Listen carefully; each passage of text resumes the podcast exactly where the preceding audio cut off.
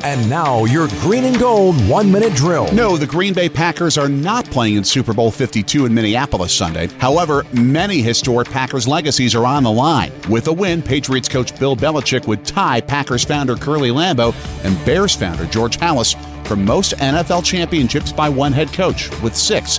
He'd do it in 23 seasons, compared to 33 for Lambeau and 40 for Halas. Belichick would top Vince Lombardi's five titles. Lombardi's name is emblazoned on the trophy that Belichick's already won five times.